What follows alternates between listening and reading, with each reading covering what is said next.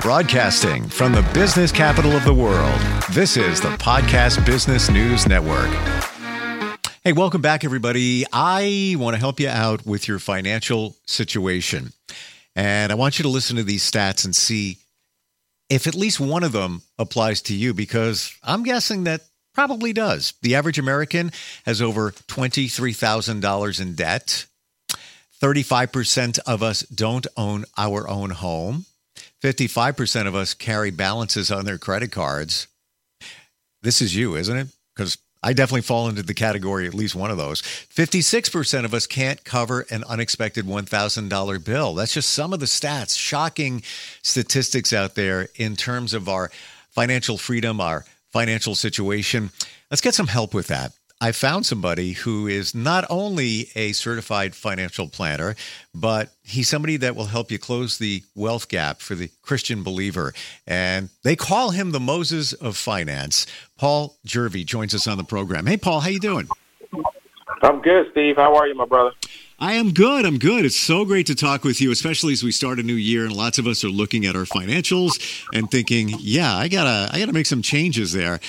What are you right now hearing from a lot of the people that you work with?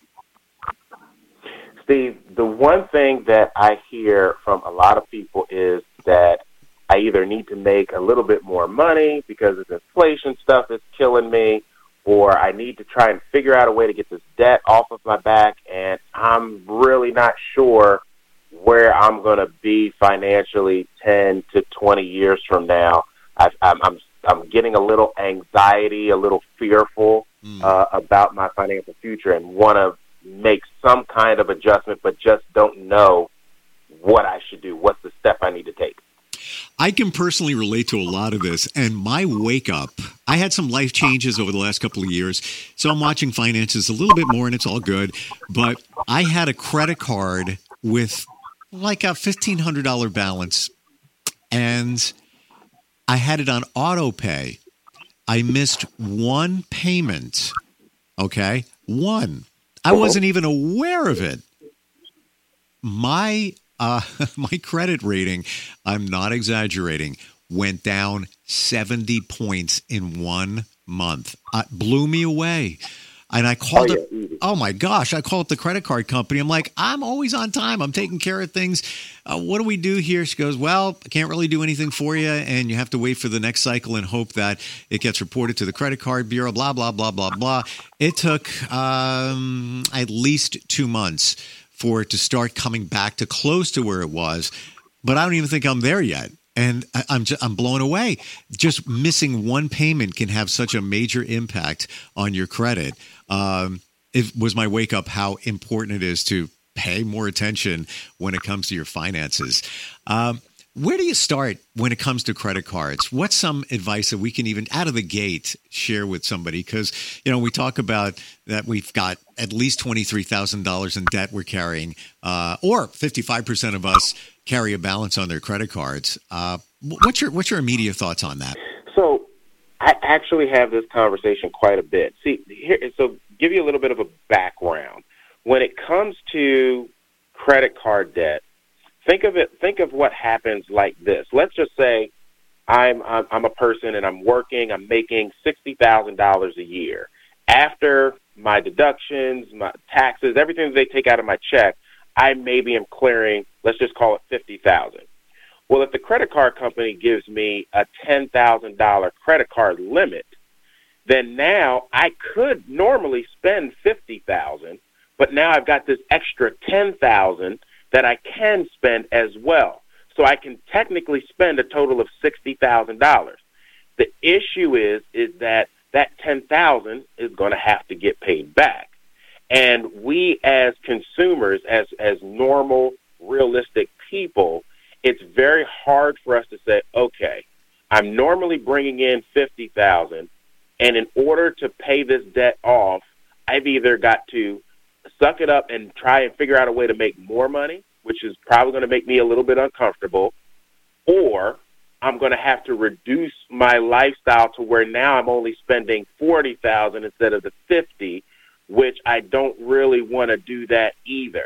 And so what ends up happening is we somewhat just avoid it and kind of hope that it goes away and we end up just making those minimum payments and then we either maybe get a loan to pay that off but we never really paid it off.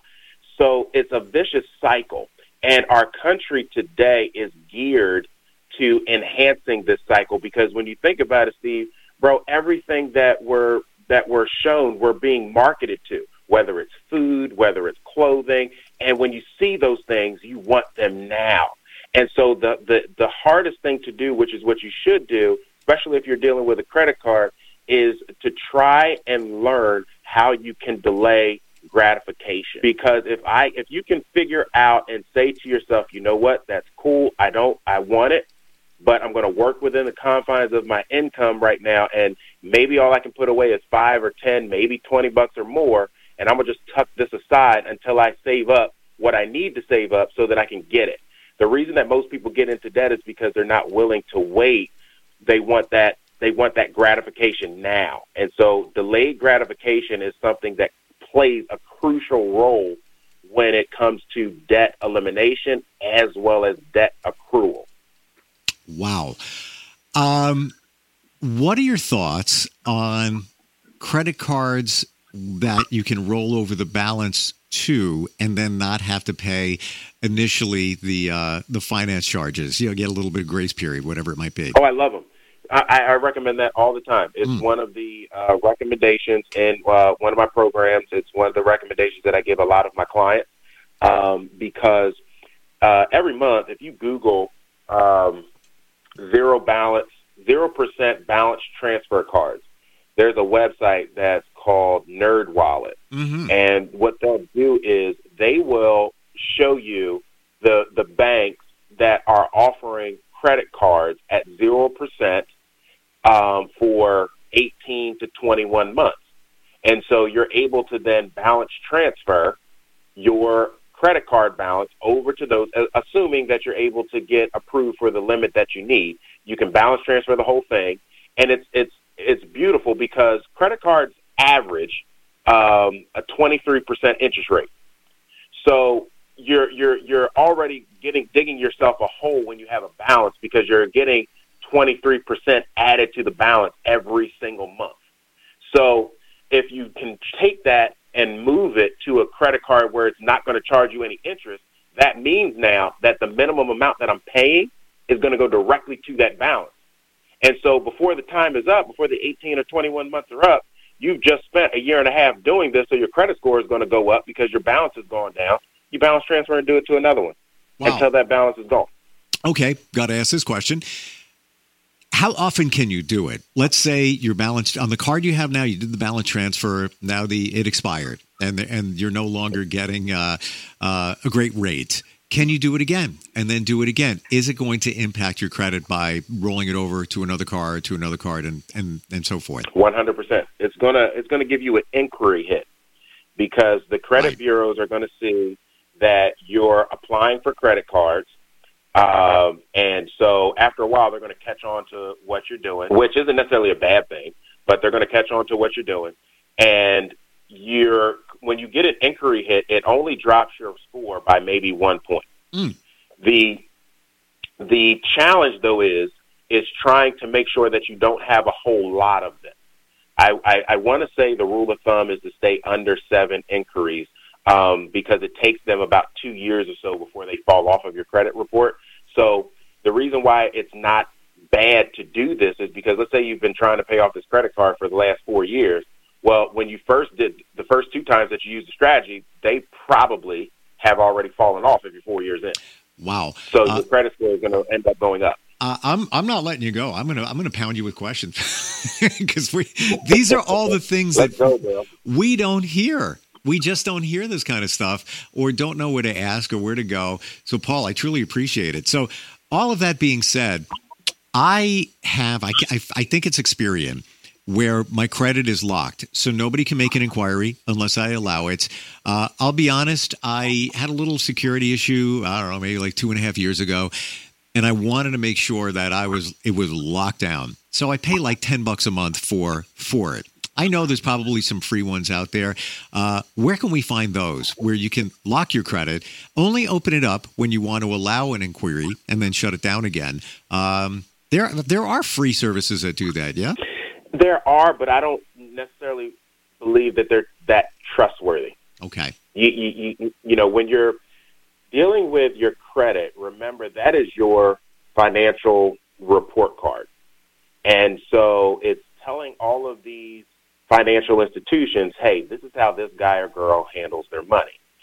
So I have the ability where I think I think it's on Equifax right now where we I had an issue with mine and I called them up and they just froze it. And so they said, hey, hmm. if you plan on applying for anything credit related uh, where you know it's going to be um, they're going to pull from Equifax because you can Google that too, depending on where you're looking for uh, lending or financing. If you can find out what bank that institution uses, you can Google it, and Google will tell you what credit bureau that they actually pull from. So um, if I ended up needing something and I knew that this place was going to pull from uh, Equifax, then I could call them up and I could basically say, "Hey, I need you guys to unfreeze my stuff because I'm about to uh, apply for some credit," and they'll do it. Uh, and they did it for free. Wow. Okay, interesting. Now let's go to the credit reporting bureaus. I have, and excuse me for a moment. I'm going to just grab my phone, and I currently have and this comes from friends. Uh, Credit Karma, which was free, which is reporting your your credit score using uh, TransUnion and Equifax. Uh, oh, great! I went I went down twenty three points. I'm so happy. Not. Uh, I need Paul bad. I, I, I, seriously. And then I have Experian, um, which you know you always get different numbers. What and and Experian, by the way, is the one I was paying for to lock the credit. Where, what's what's the base? And by the way, my credit is higher there, and it it's actually looks pretty good. So, what it, what is being used? Which one of these services? How does this all work? I think it's so confusing for the general public. It is. Um, so basically, the easiest way to kind of uh, think about the the different bureaus is like, uh, and where I where I live there's several different types of grocery stores. So you have ShopRite, Giant, and Food Lion. Those are like the bit, and, and you have an Acme. They're they're like the, the the the main places that you can go to if you're if you need groceries, right? They all basically do the same thing. They they have the groceries that you need. One might be slightly more expensive than the other, but for for the most part, they all do the same thing. Uh, the the credit bureaus are basically like that. TransUnion, Equifax, Equi- Experian, they all pretty much do the exact same thing. There's not that many differences, at least if there are, I haven't been exposed to them. But these two, these three agencies have grown to where they are the end all be all when it comes to your financial integrity. So sometimes when you're fi- looking for financing, you're not having all three bureaus pull your credit. It's usually only going to be one.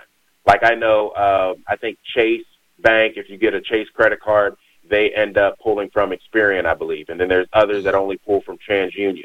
So you just want to make sure that all of your information is accurate on all three, and then you do your due diligence prior to wherever you're trying to get lending, just to see exactly where they're going. And so there's this website called freescorefast.com, I think is what it is. Mm-hmm. Freescorefast.com that will basically show you, um, and it's been it's very accurate as I've seen, that will show you all three credit bureaus, show you everything that's on your credit report. Um, but they do charge a premium for their service. I want to say it's like 27 bucks a month or something like that. But you can go on there and update uh, around the same time that they update and uh, you can see absolutely everything that's on your credit bureau. So if your address isn't right, you need to update that. If there's something that's on the credit score that's a report that's not supposed to be there, you want to update all that. But for the most part, they're grocery stores. Interesting. Thank you for that that insight. I want to talk about you. Uh, of course, you help a lot of people, and we'll, we'll get to the services that you offer, and probably get back to credit cards in a sec because I have another question. But I want to look at your your life, Paul. How did you how did you become inspired to be so interested in finance, eventually become a certified financial planner, and then uh, somebody that does that with uh, the Christian belief? So my grand, so I grew up with a real rich dad, poor dad experience, right?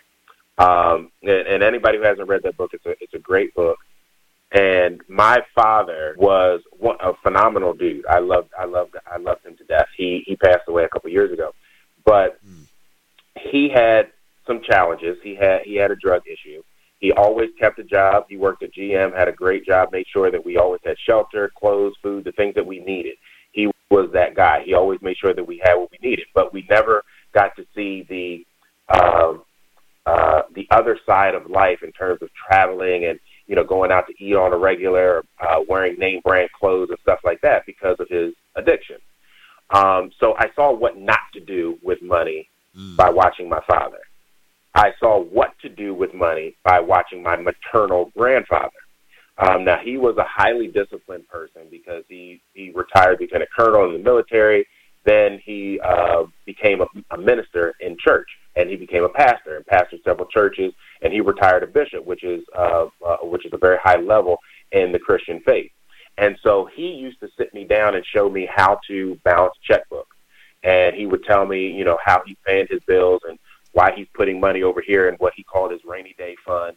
And then he used to, this is what was the game changer. He would take me two times a year to his financial advisor meeting. Wow. So I'm in a in this room sitting with my grandfather and across the table from his financial advisor, listening to this guy talk about the stock market, listening to him talk about what's happening with the economy, uh, the different things that my grandfather had going on, his estate plan, his insurance plan, their tax strategy, his investment strategy, debt strategy, everything. And as I got older, I got intrigued by it. And so um, an opportunity presented itself uh, by one of my college professors when I did a presentation, told me that he was a uh, financial representative for uh, a major insurance company and thought that I would make a good financial advisor someday. And that was back in 2007, and that's kind of where I got my start. So the the the precipice came from both my fathers, but it was really my grandfather taking me under his wing and showing me how he manages money and then taking me to those meetings. I got to believe, Paul, that this was destined to be and your life's purpose because a lot of younger people in that situation would be like blah blah blah blah blah. I don't know, this is boring. I don't want to listen to it anymore. I probably would be one of those now that I look back on life. oh gosh, I, I, I wish I paid attention because uh, financially I'd probably be much better off. But we don't know until we know. Uh, so how interesting that, that that you had that early interest in all of that. Yeah, it was it was definitely something that I believe that God instilled in me, and I just was interested in it, and I don't I couldn't explain it. I was just so interested in it, and so mm. much to the point that when I graduated from college. I passed up a job. There was a bank out here called uh, ING Direct, and mm-hmm. uh, they're no longer here. But I ended up, um, I was an intern with them for four years. I was an executive intern working with the chief risk officer. Had a job lined up making uh, where I was going to start out making forty grand a year, and I passed that up in 2007 uh, to basically become an insurance agent and start this career of being a financial advisor and um, you know I failed at it a lot. Um, and uh, my first company, I didn't, I wasn't a success at all. They thought it wasn't a good job for me, so I went to another company, found success for the first couple of years, and then it got really hard. And so I said I'm gonna give myself the kind of like a third try. And uh, I went to a third company, and everything just blew up. And that's kind of biblical as well because there's a passage in Luke where Jesus is telling a parable um, and it said he's telling, he says this guy basically goes out to his gardener and he says, you know, why have you uh, watered this plant, you know, uh, for for the last three years? And the guy says, well, you know, I think it's going to grow. And he says, okay, let it go for the rest of this year, but if it doesn't grow, then you pull it up. And basically, the biblical indication of that is that if you try something three years and it doesn't work, you're supposed to cut it off. Did you say? did you say three years? Did it is? Did I hear that right? Excuse me, three times. Try it three, three times. Basically, three times. It's like, it's, it's like three stewardship cycles is the way that I, I call it. So like I remember talking to somebody when they were in this multi-marketing thing at one point, and they say, "Yeah, this is my third time," and I said, "Okay, well if this is your third time and you fail at it again, then you need to cut it off and go do something else because you know like three is strike one, strike two, strike three, that's it, and plus it's in scripture. So that's kind of how I took it, and so I always take. Uh, you know, I'm very down to earth dude, but I, I, I can I, I know scripture, especially when it relates to money. And so I've been able, I've always been able to easily in there, those principles in there, and apply it to life. And so that's what's really separated me from a lot of other financial advisors, and I've been able to grow a client base of of, of people that are believers and a lot of people that aren't. So I have people of uh, of different demographics. I have um, Indians, Asians, black, uh, white, I, you, you name it, and we all love each other. It's a very family oriented practice. Um, but I've always had that rooted that everybody knows that okay, you know, when you sit down and talk to Paul about your money, some Bible is most likely going to come out somewhere. I find it interesting whether you're religious or not. You know, the three and the number three things in thirds really does have a bearing. Even if you look back at Nikolai Tesla everything he did was divisible by the number three. And this is the guy that, you know, brought us motors, engines, electric. He manifested all of that before it even existed and he created it. So yep. Interesting viewpoint. Uh, and the time we have, tell us about the programs that you help people uh, move along in their journey to financial freedom. Yeah, so I, I own and operate two companies. The first one is uh, called Jervey Genesis Solutions, where we are a full fledged uh, financial planning and wealth management firm. So there we do the upper echelon of, uh, of financial planning, and we have four primary programs where we help people um, with their cash flow, with their investments, insurance, um, retirement, tax needs, and, and we're heavy in tax planning because one of my philosophies is is that we all have to pay taxes, but there's nothing that says that we need to give the IRS a tip. So I'm very heavy when it comes to tax planning and making sure that my clients are keeping more of their money instead of giving it away to the government. So that's the first one. The second company is uh, one that I'm incredibly proud of. It's called Exonomics. Um, it is uh, derived from the, uh, the, the, book of Exodus and economics put together. Um, the, the purpose of the program is to take people on a exodus, a financial exodus from bondage to the promised land.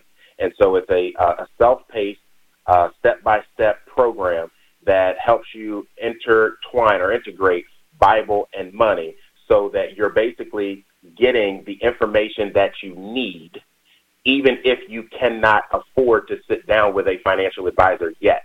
This is the program that you get into so that at some point you're ready to have your own personal financial advisor.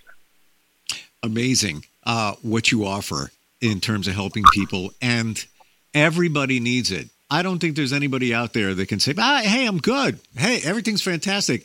I'll bet that is wrong once we start peeling back the layers on everybody's financial situation.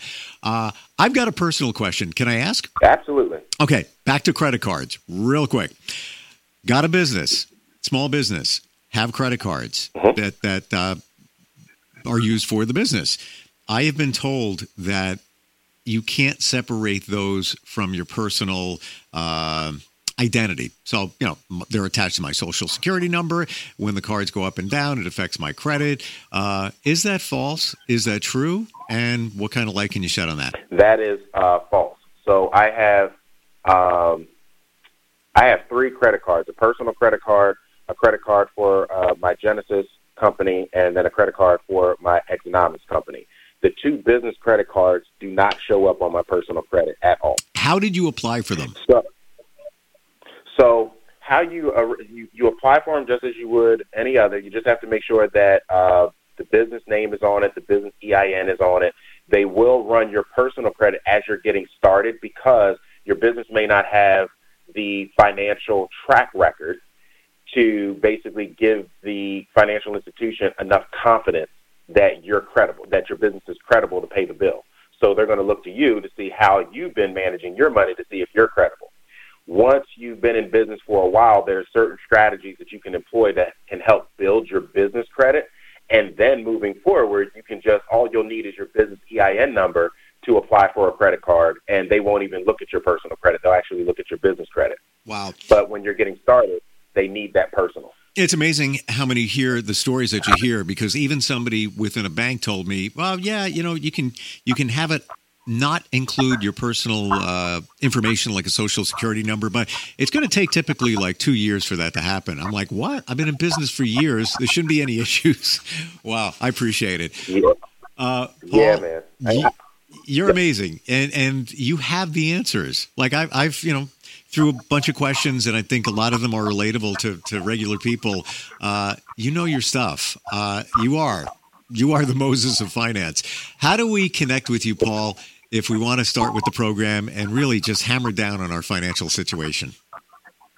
Yeah, absolutely. So if uh, everyone that uh, wants to connect, they can go to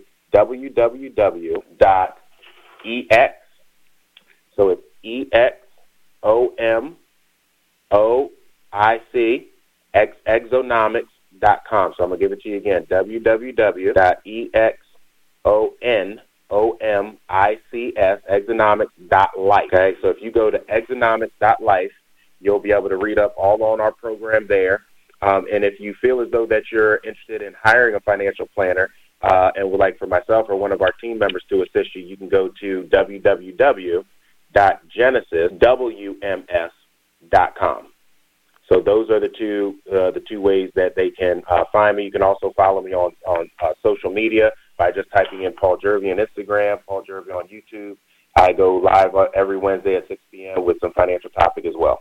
Fantastic. Next time we get together, I really want to hammer down to uh, what some of the things that the program offers in terms of your mindset financially and uh, just go definitely way deeper.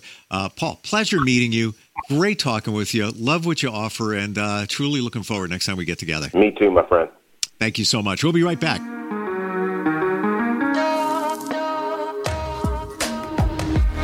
Broadcasting from the business capital of the world, this is the Podcast Business News Network.